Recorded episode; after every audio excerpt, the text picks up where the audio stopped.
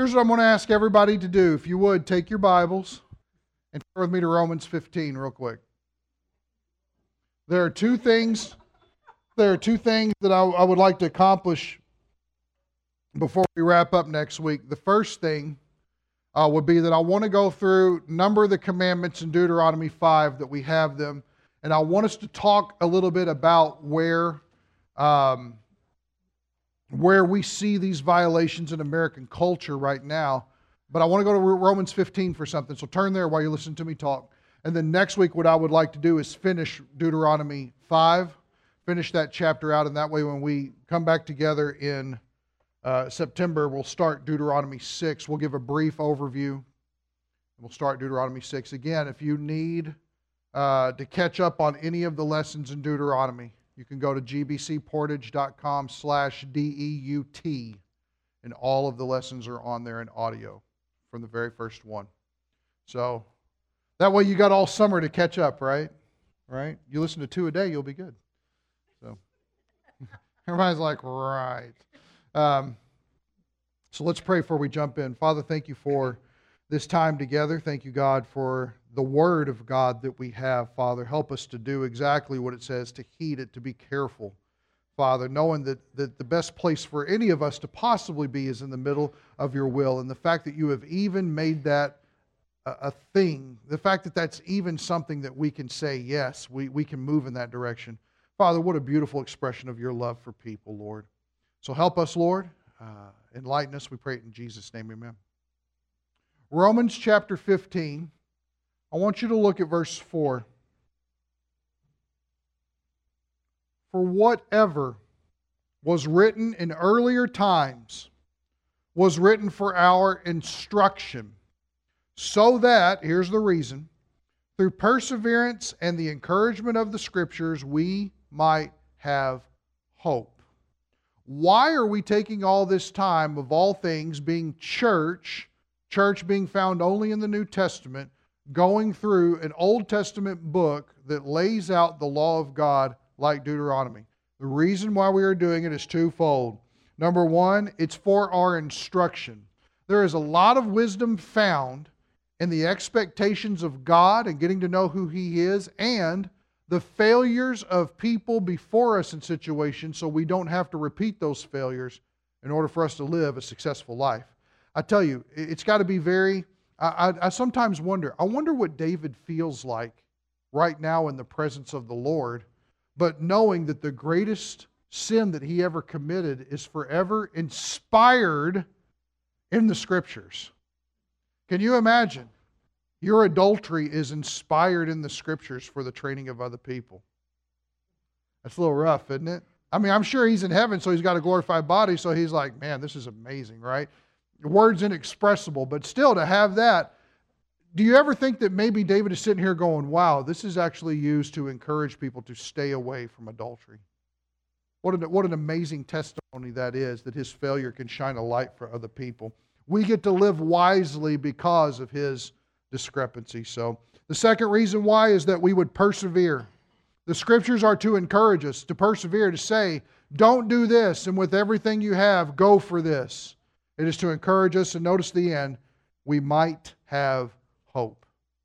Scriptures are the only thing I know in all of religious history, and that includes secular and paganism and all that junk as well, that actually offers some sort of hope. In fact, the only thing setting Christianity apart from everything else is the fact that it does not ask you to do anything. It simply asks you to believe because everything's been done for you. So I hope that you are encouraged by that. Let's turn to Deuteronomy 5. We left off last time, we were numbering the commandments and we were talking about how those things play a part uh, in setting a, a standard of truth. Remember that. Sometimes we will get so, sometimes we will get so ate up um, on there being a difference between Israel and the church. And it's a, it's a good thing. We should keep that distinction. The Bible makes that distinction. We should hold to it. But sometimes we get so ate up that we refuse to find any sort of application or benefit in a lot of the things that the Old Testament provides.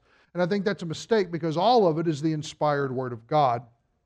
So if we look at chapter 5, verse 6, here's what we did so far. I am the Lord your God who brought you out of the land of Egypt, out of the house of slavery. Commandment number one you shall have no other gods before me.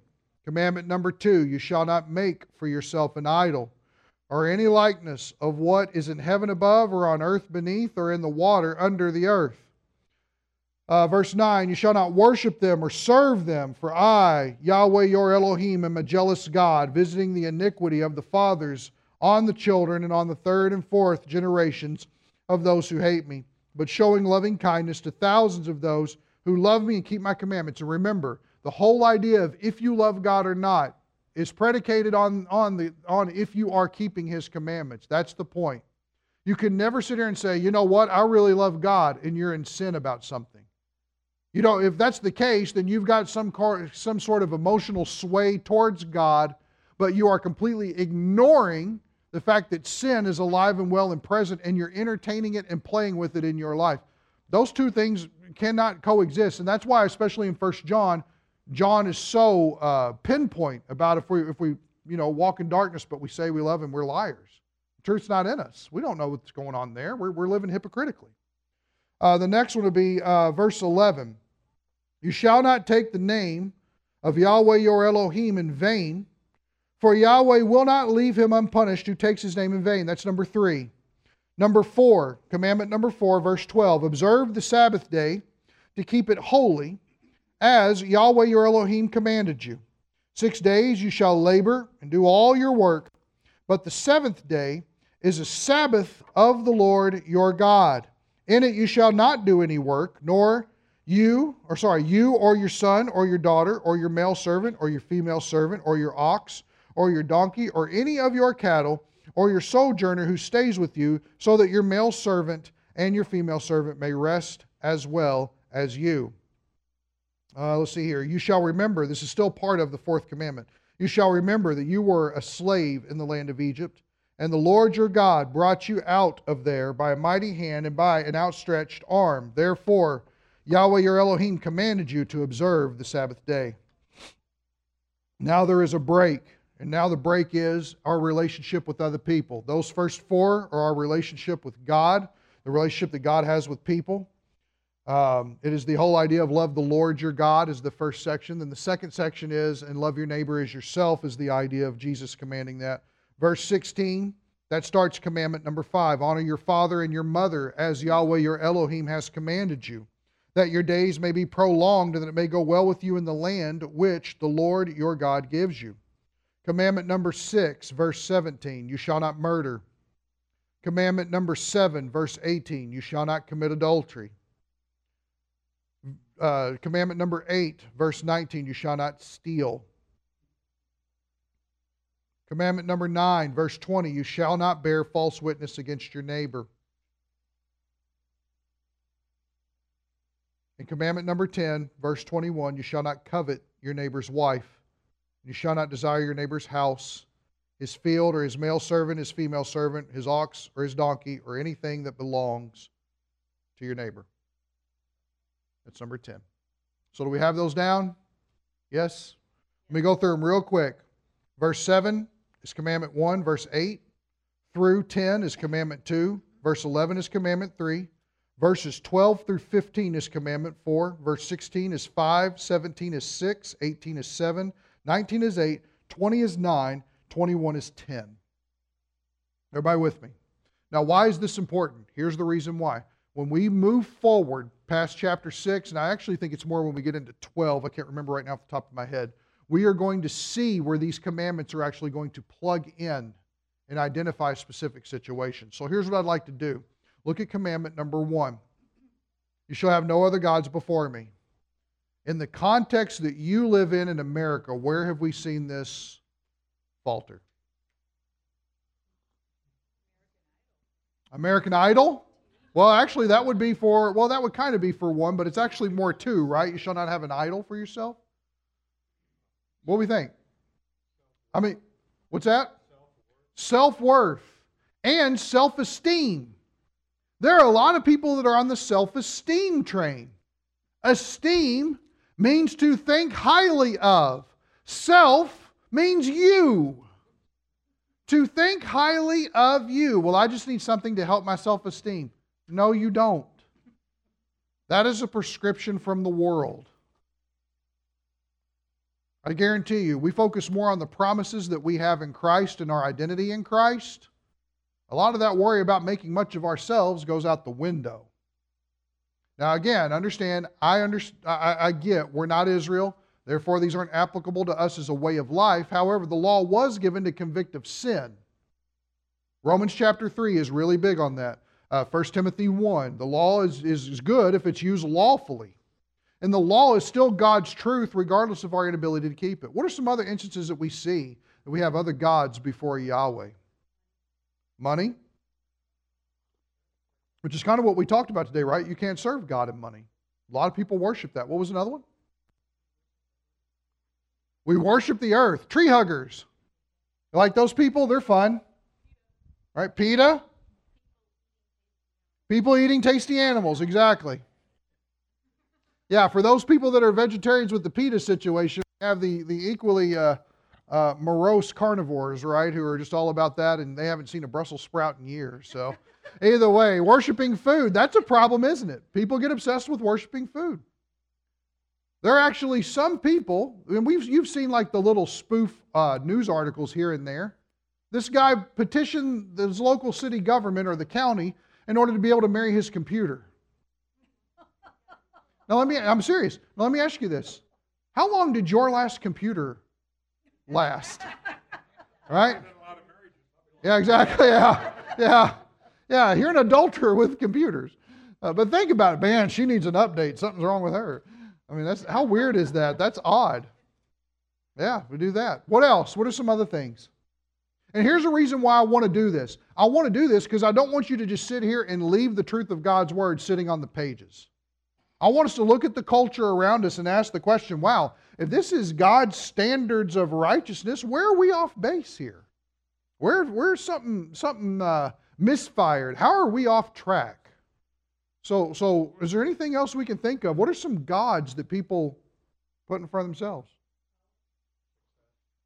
Power, success, work, workaholic kind of thing, possessions. There's some people who worship their families.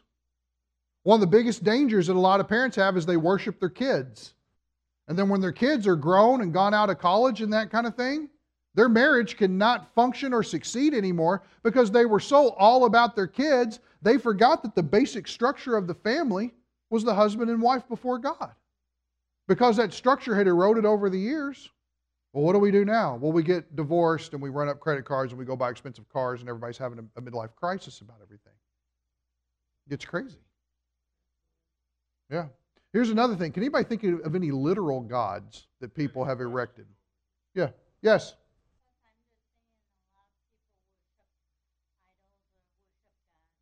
Worship idols and gods, yes. In a literal fashion. Do you realize that? There is a, there is a replica in Nashville, Tennessee of a place called the Parthenon.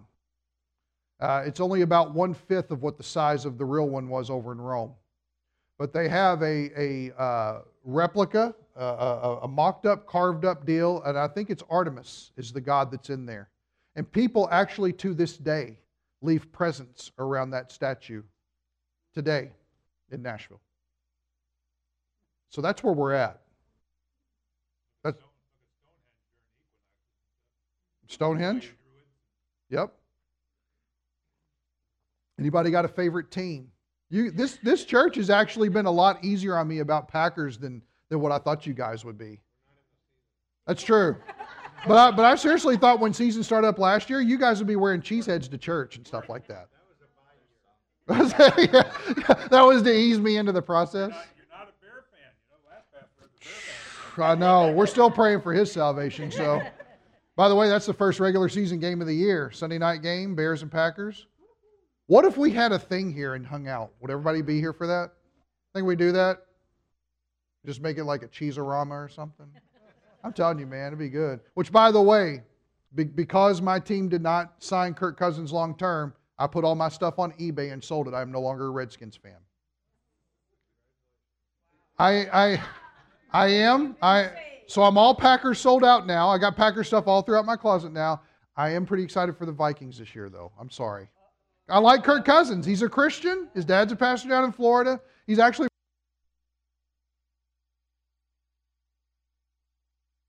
me off. He did.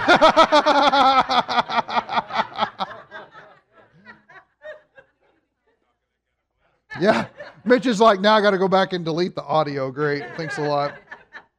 Number two, you shall not make for yourself an idol. And pay attention to this, guys. I'm telling you, I, I hope that you get the significance of what he says here.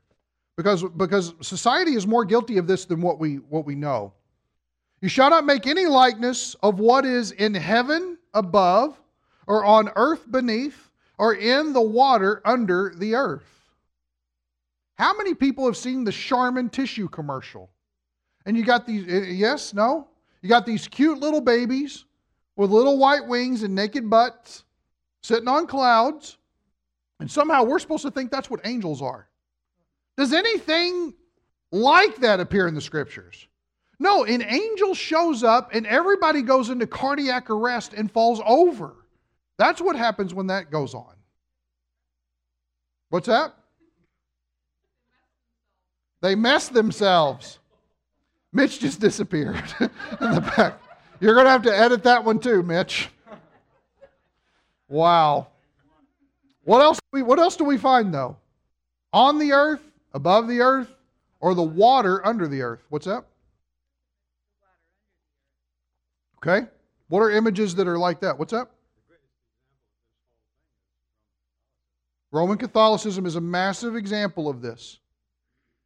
It's a massive, them and them in the Greek Orthodox Church or Eastern Orthodox churches. When I was over in Kiev, Ukraine, walking around, I was telling somebody about this the other day. We were down in the catacombs, and people are freaking out, rubbing crosses with one hand and nodding back and forth, and in Ukrainian or Russian, confessing all these sins, and then they're kissing these plexiglass cases with these dead corpses in there.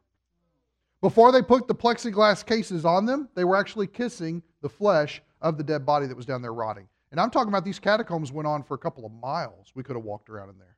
It was it was just gross. What were you to say, Laverne? Mm-hmm. Okay. Yeah. Yeah. Yeah. Yep. Actually, that was that fish. Well, that would be different. That would be different. He's talking about uh, uh, Dale's holding up the ichthus. The ichthus would be different because it was a sign that was put on the graves of Christian martyrs in order to demonstrate that they were believers in Jesus Christ uh, and probably had died mostly by persecution in that, in that matter. But that was to keep them from, uh, I think the ichthus was used as a, as a symbol in order to keep them from direct persecution. It was kind of how they were operating as an underground church at that time. But it ended up on a lot of tombstones in order to symbol that. Yeah, so Jesus Christ, Son of God and Savior, kind of thing. What else do we see? How about Mount Rushmore? Would Mount Rushmore qualify? Is it an image of things on this earth? Okay. See, we have to ask ourselves how blatant is this that we don't get it? We don't worship it. Okay. Okay, so Chuck has a house full of images. Make sure that's down for the internet to, to repeat.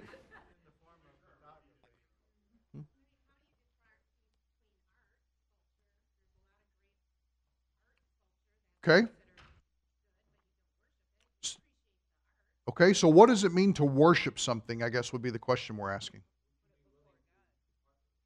Okay, would you be willing to part with it? What if it's worth a lot of money? If you exalt it, how does the scripture describe that? If you if we talk about, and this is a reason why hermeneutics class gets so fun, which by the way we're having one in September.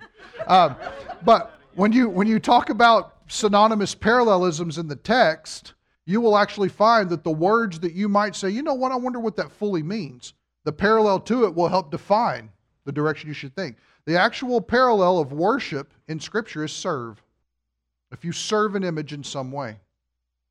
Now, talk, how about people consulting their horoscopes? Well, I don't worship my horoscope. Stop. Does it influence the way that you conduct yourself throughout the rest of your day? Does it influence your decision making? It sounds like that you have taken that word as true, and so therefore we're guilty of it. You see how that works? And that's what I'm saying. It could be the slightest, most subtle thing. Go ahead. Serving debt? Well, the borrower is slave to the lender, right? Yeah, I got to serve this debt. What else? Psychics? Saul was guilty of it. Somehow I need some direction in my life, and so I'm going to pay somebody in order to gaze into a crystal ball or to turn over tarot cards or to do a seance or something like that in order to give me some sort of direction for how I should live. Dangerous. You have one? What do you got? Would bowing down be worshiping? Yes, that would be the that would be a physical uh, manifestation of what that looks like to worship. That'd be something you do physically. But honestly, where does worship start? It starts in the heart. It's a matter of what's most important in the heart, is really what you get at. That's a great question. Thank you for asking it. How about the next one? You shall not take the name of the Lord your God in vain, for the Lord will not leave him unpunished who takes his name in vain. Now, is this just GD? It's not. It's not. In fact, it's attributing anything to God that is not part and parcel of his character, making him to be some way that he might not be. Anybody know a, a contemporary modern day example of that?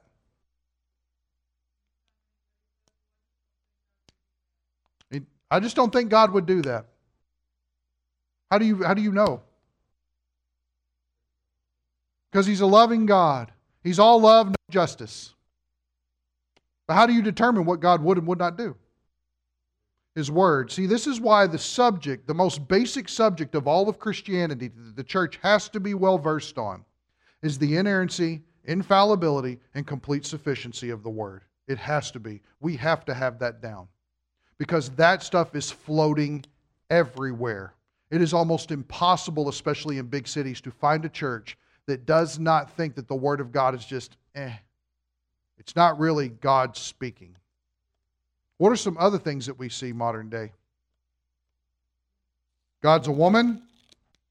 We heard this one. God's a woman. How about God is pleased with things that he's really not?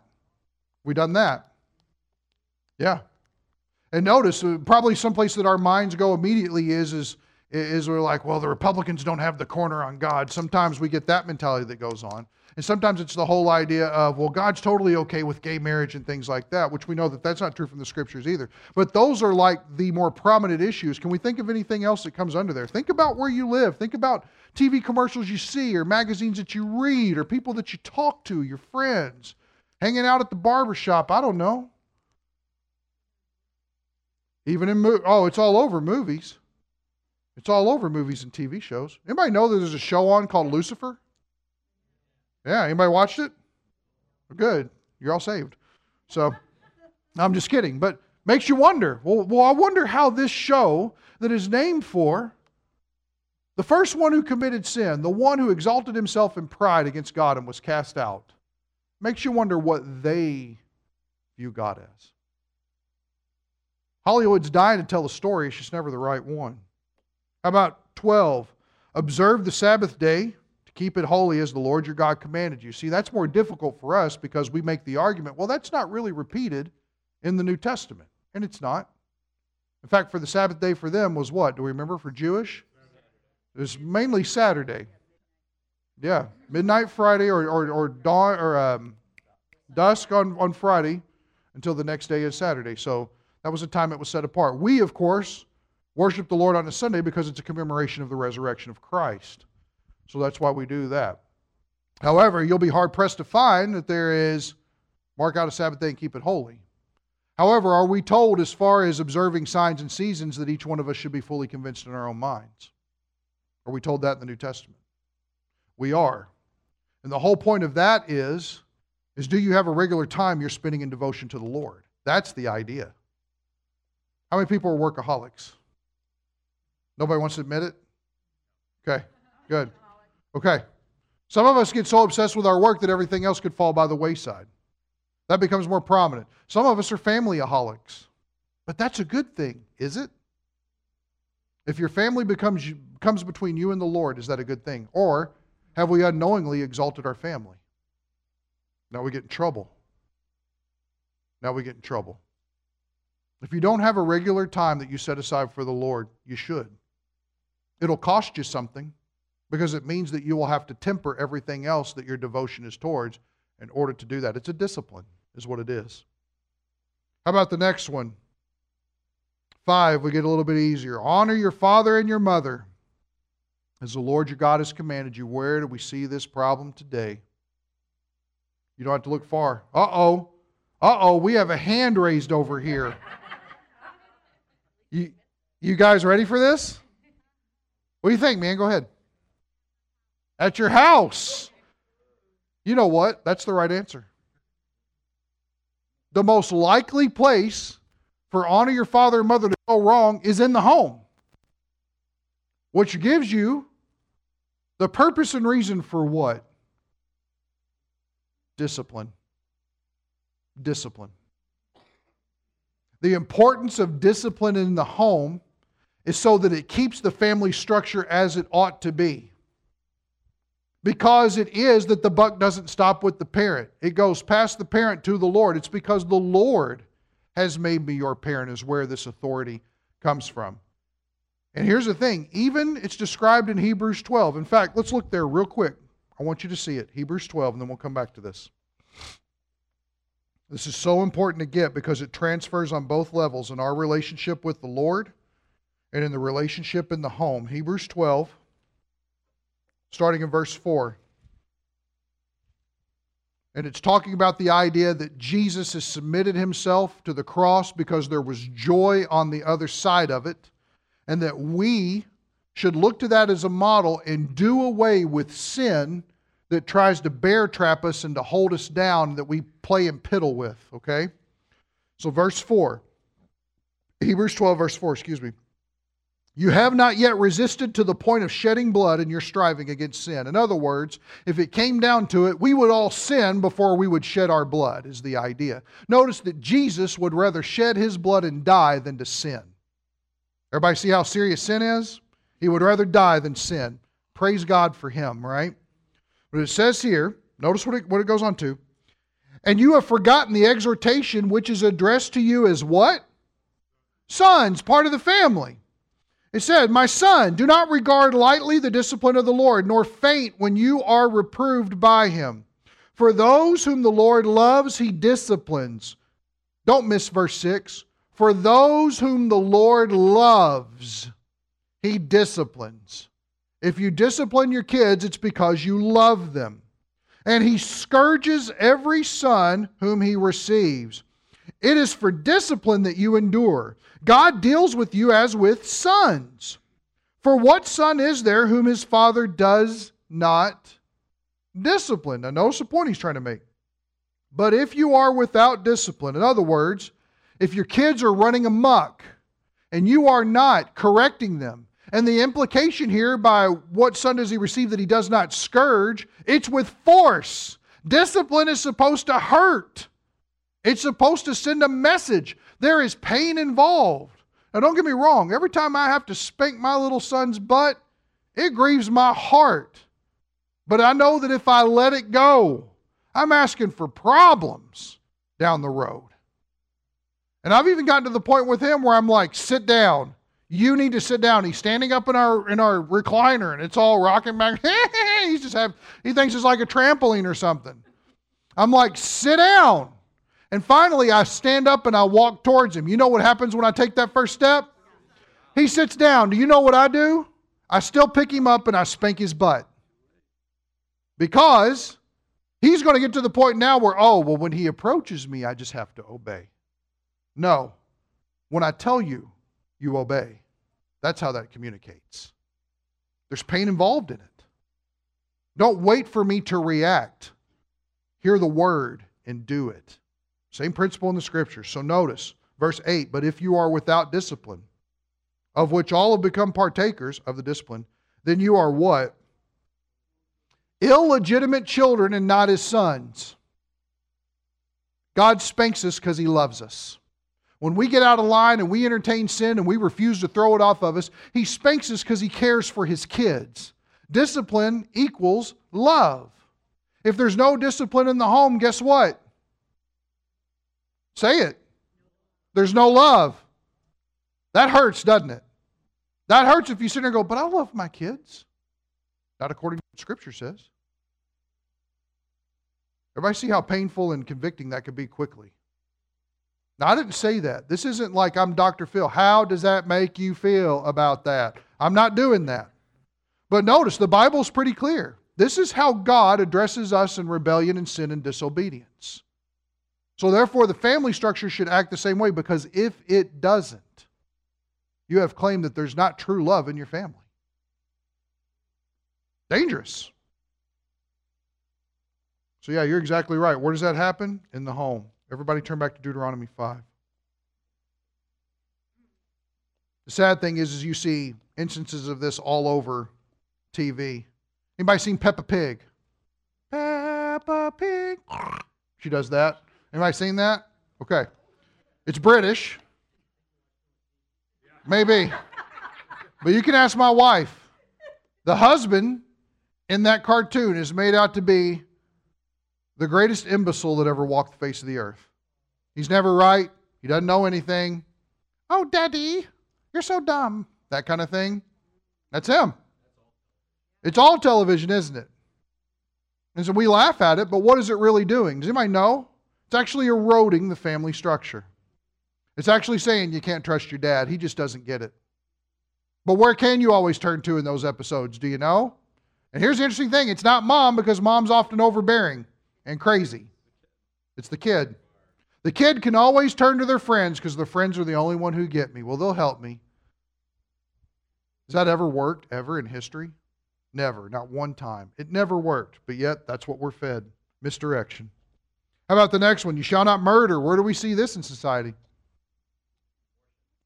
Hmm? Abortion. Abortion. 4,400 infants die, it's estimated, a day. Our government not only supports it, but funds it. And we as taxpayers fund it. In fact, not too long ago, I think it was a month and a half, Trump signed a bill. Budget cuts and this kind of thing, whatever else. Totally still funding Planned Parenthood. $585 million to help Planned Parenthood. And what do they call it? Family planning. It's not family planning. Has anybody ever researched Margaret Sanger? She's a Nazi, is what she is. Her whole idea was to exterminate minorities. In fact, a lot of them have been instructed. She's a racist. A lot of them have been instructed in situations. Of course, she died like in the 30s or 40s or something like that. But a lot have been instructed. If you have someone in there that is of Latino descent, that, that, that is black, you definitely push for them to get an abortion, kill them. It's insane. But you know what's great is I go down here on Cook Street. Wisconsin loves Planned Parenthood. Do we? Oh, it seems that we do by the people that we've elected. We just had a race for judge, and it was Screnock and whoever the other person was. Now, here's the thing I don't care who you voted for, but the main platform that that lady ran on, on the commercial, from what I saw, was the fact that she was going to protect Planned Parenthood. Who's going to protect these kids from getting killed? Of the safest place they should be in the womb, that is going to be the, their grave.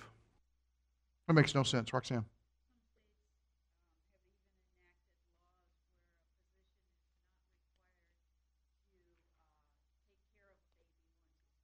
Mm-hmm.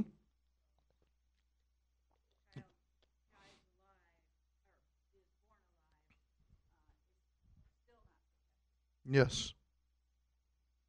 I don't know if you guys saw any of the videos that were done undercover where they went in and had a conversation about black market baby parts and things like that. I don't know if you watch those. You actually see on the videos the body parts. That's where we live. We live in a place where we're having private conversations in coffee shops, just kind of randomly talking about the parts that were pulled apart of infants. That's where we're at. That's where we're at as a society. I think the only reason why God has not destroyed America yet is because we stand with Israel. I think that's the only reason. I think once that's gone, get ready. I don't think we have to worry about killing ourselves. I don't think that's going to be the problem. I think the fact is God's going to judge us. There's nothing about us in the end times. Nothing. I think our, our judgment day is much more nigh than what we understand. And I think a lot of it has to be the fact that we murder innocent people. like it's going out of style, it's become a business. It's become a business. And this is accepted, it's acceptable. Our president is not an evangelical president. Let's stop thinking that way. Let's stop promoting him that way. Let's stop thinking that just because these religious leaders met with things, we are not a godly nation. We're not. And the problem is, is when we've gotten into a conversation of thinking along those lines, we've just committed adultery. We've just got some treason. Somehow this guy is going to save us when God couldn't. We're, we're, we're no better than what the people are crying out for a king like all the other nations. All the other nations did not have it together. It's very dangerous. It's very dangerous ground. And that's what I'm saying is this text doesn't just stay on the page, it dictates how we live life. Our experience does not dictate this. This dictates our experience. And if we're not seeing it through the lens of the truth of what God has set as standards for how a nation ought to run, then we're just being snowed over. We're just being deceived and we're buying into it. Remember, 1 John 5:19, the whole world is in the sway of the evil one. The whole world lies in the sway of the evil one. We're not any different just because we live in America. How about the next one? You shall not commit adultery. Is this all for our movies? You can't even have a TV show without that going on, can you? What else do we find in that? Anybody know? Let me ask you this Would you say that adultery is one of the greatest causes of divorce in America? One of them? Let's say if we just took those percentages, I don't know what they are, it'd be interesting to do the math behind this. But let's say that adultery happens in a situation, they say, you know what, we can't continue on in this situation, we're going to divorce, and there's children involved. Okay? Now you have the support of two separate households. You know what you've just done? You've just necessitated the government to step in and start a welfare program. That's what you did. How did we get to that point where we, we became reliant upon a government to supply our answers? Because we refused to follow what God said and staying in a monogamous relationship. Isn't it interesting that God said the king is not to have many wives? Isn't it interesting that the way that God shows the structure is Adam and Eve, that's it. Man, if, if, if, if, if David would have just been monogamous, he was right in a lot of things, but boy, he was wrong there. You see what I'm saying? There's a lot to be learned from that. We've created all kinds of economical problems for ourselves by just simple acceptance of disobedience. And that's usually where the, the, the friction is, is it not? It's usually in the family. Well, they did this, but we don't want to talk about it. Well, we can't bring it up when they come over, kind of thing. Did they do it? Are they flaunting it? Some of you have had to deal with, with having gay kids or gay grandkids, that type of thing. Maybe in your relationship, your spouse left because they were gay, whatever it was, and that kind of thing. And somehow we feel like that we should cover up in those situations. It's not that we're trying to parade sin and promote it and that type of thing. That's not at all. We're, we're simply saying this is wrong. Why is it wrong? Because God's word says it clearly. But see, this is where we live in our whole floaty, jello like society. Everything is relative, right? There is no standard of truth. Well, it's not what God says. Oh, well, you're just a religious fanatic. You're just such a bigot. You're so narrow minded. So be it, but you can't get away from the fact that God's word sets a standard. All of us are answerable. And see, if we don't crumble on the standard, now you've got a completely different conversation going on. Completely different. Anybody else know what the problem with adultery is? What, is it, what does it create? Does anybody know? One of the biggest problems we have right now that nobody wants to talk about. Huh? Well, pornography is part of it because it's a type of idolatry, yes. Uh, when, STDs, one of the biggest things we deal with. You realize that a lot of STDs go unreported. Now, I don't know how we know that if they're not reported. But I think it's incredible. You look at a medical journal in the 50s, there's four STDs on record. What do we have now? Over 40. Where did that come from? Does everybody remember when AIDS wasn't an issue? What happened? Everybody see? If we would just follow God's plan, let's say right now, we all made a resolve. We're just going to follow God's plan. One man, one woman in marriage, sex with nobody else. This is how it's going to go. Period. All safeguards have been put on this marriage. It'll never go anywhere else. Do you realize that after the generations of people who have sexually transmitted diseases today die out, there are no more? We just cured ourselves. simply by following what God said. It's amazing to see the implications on a society that His truth is in answering things. We have an AIDS problem. Well, there's medicine for that and all that, but let's be honest. AIDS kills people, as horrible as it is. And I've known people that have AIDS. It kills people. But here's the thing if they don't have sex with anybody else, once they're gone, and sadly that's the consequences of some things that happen, not all of it happens through sexual transmission. But in doing that, once that's gone, guess what? It's not there anymore. Very interesting to see. Which makes you view it honestly as this what are those things actually? It's consequences of sin, is what it is. How about the next one? You shall not steal. Anybody got something you want? I should be at Disney World. I want that DeLorean. Like we're going to have it. You're going to drive a DeLorean around Portage. Come on, really. But what else? Can you imagine? Mm hmm. Brand new drum set. If you're stealing it, you're actually dealing more with coveting, which is also known on your end as meddling. But, but no, we're talking about actually stealing. You ever taken some, something that's not yours? It's not yours. Why did you take it? Because you had convinced yourself that it should have been yours.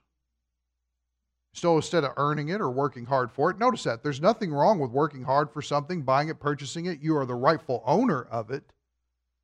But you actually taking from somebody else is denying their ownership and placing your own stamp on it. That's rough because it doesn't just end in material objects, it goes far beyond that. We're running out of time. Let's go to the next one. You shall not bear false witness against your neighbor, which is essentially what?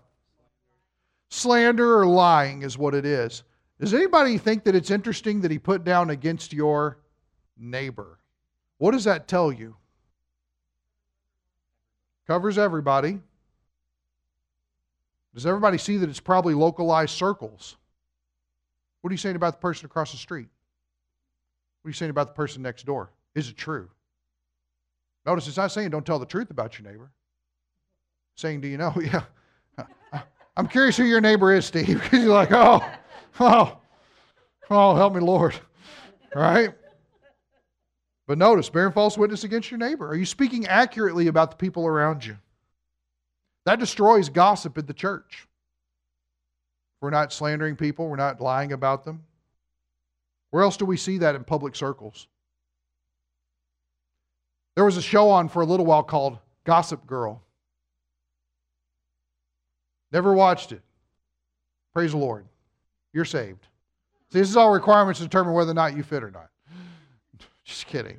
You think, what's that? I did. I watched a little bit of it for the simple fact that I'm asking the question what in the world is this about? What is the world throwing out there to entertain me now and how blatant it is in sin?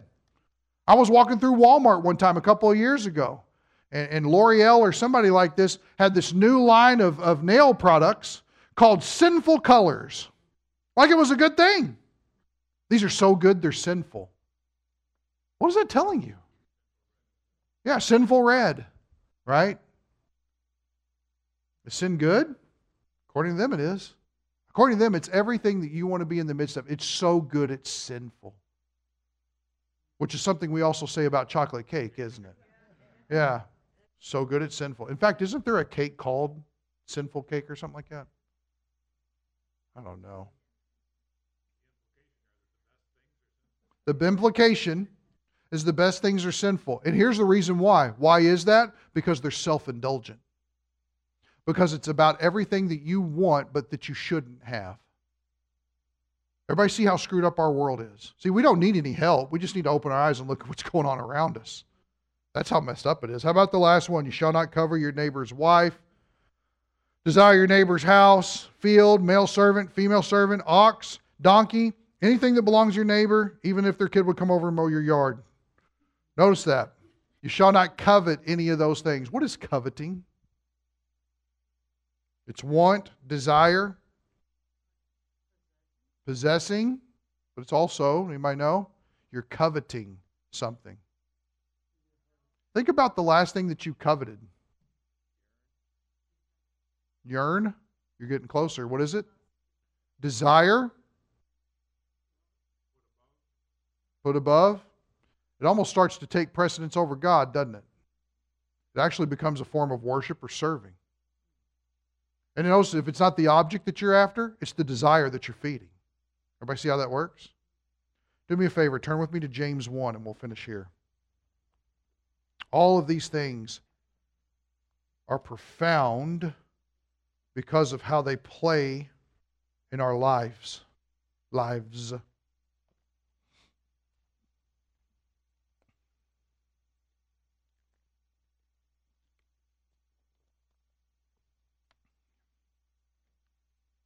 think this is important.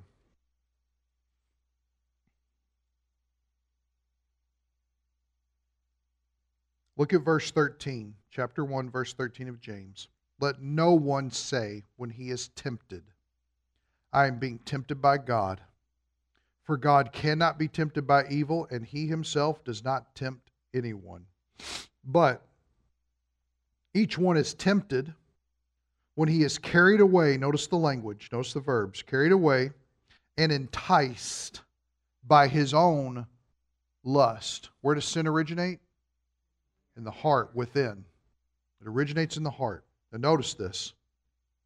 It says here, verse 15, then when lust has conceived, it gives birth to sin. And when sin is accomplished, it brings forth death. So the place to intercept sin is when it creates lust. Notice that James understands the human condition. There are going to be things that are going to arouse us in the direction of sin, that are going to tempt us or seek to lure us or going to dangle the bait out there somehow. And that is the place to take hold of the situation, to take every thought captive unto Christ and deal with it according to the truth then. Why? Because if not, it conceives sin. And once it is conceived, and notice the, the, the, the, language here is used as the idea of bringing forth a child. It's offspring, it's reproduction is the idea. When it brings forth that sin, when it conceives that sin, the only logical end that that's going to come to when it comes time for birth is it's a birth into death, is the idea. Sin leads to death. Sin deserves death. The scripture is completely clear about that. That's every direction in which it goes.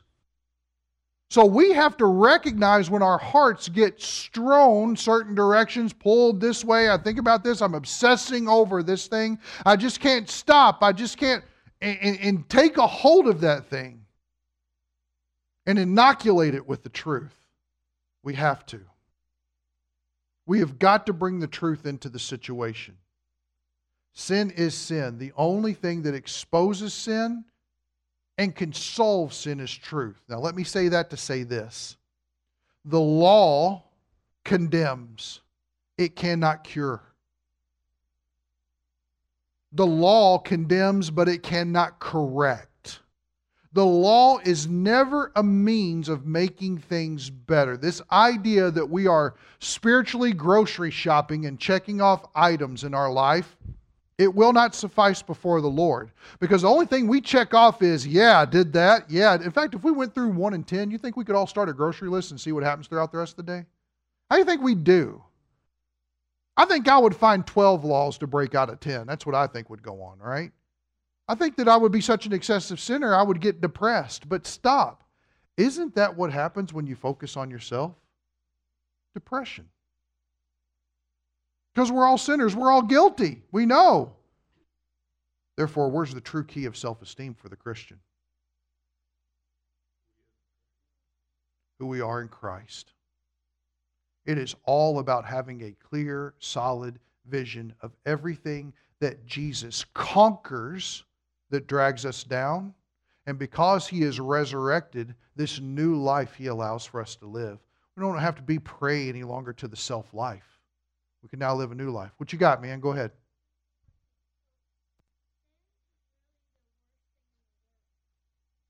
Actually, yeah. I would agree with that. I can't think of anything worse in the world than sin.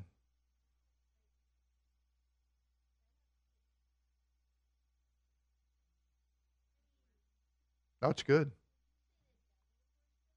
Well, here's the thing that makes the what made the devil the devil is sin. So that makes it pretty bad. It says he was doing great until iniquity, sin, was found in his heart. He wanted to be like God. He was coveting everything that God had. And he had pride. He thought he deserved it. He thought a lot about himself. Yeah.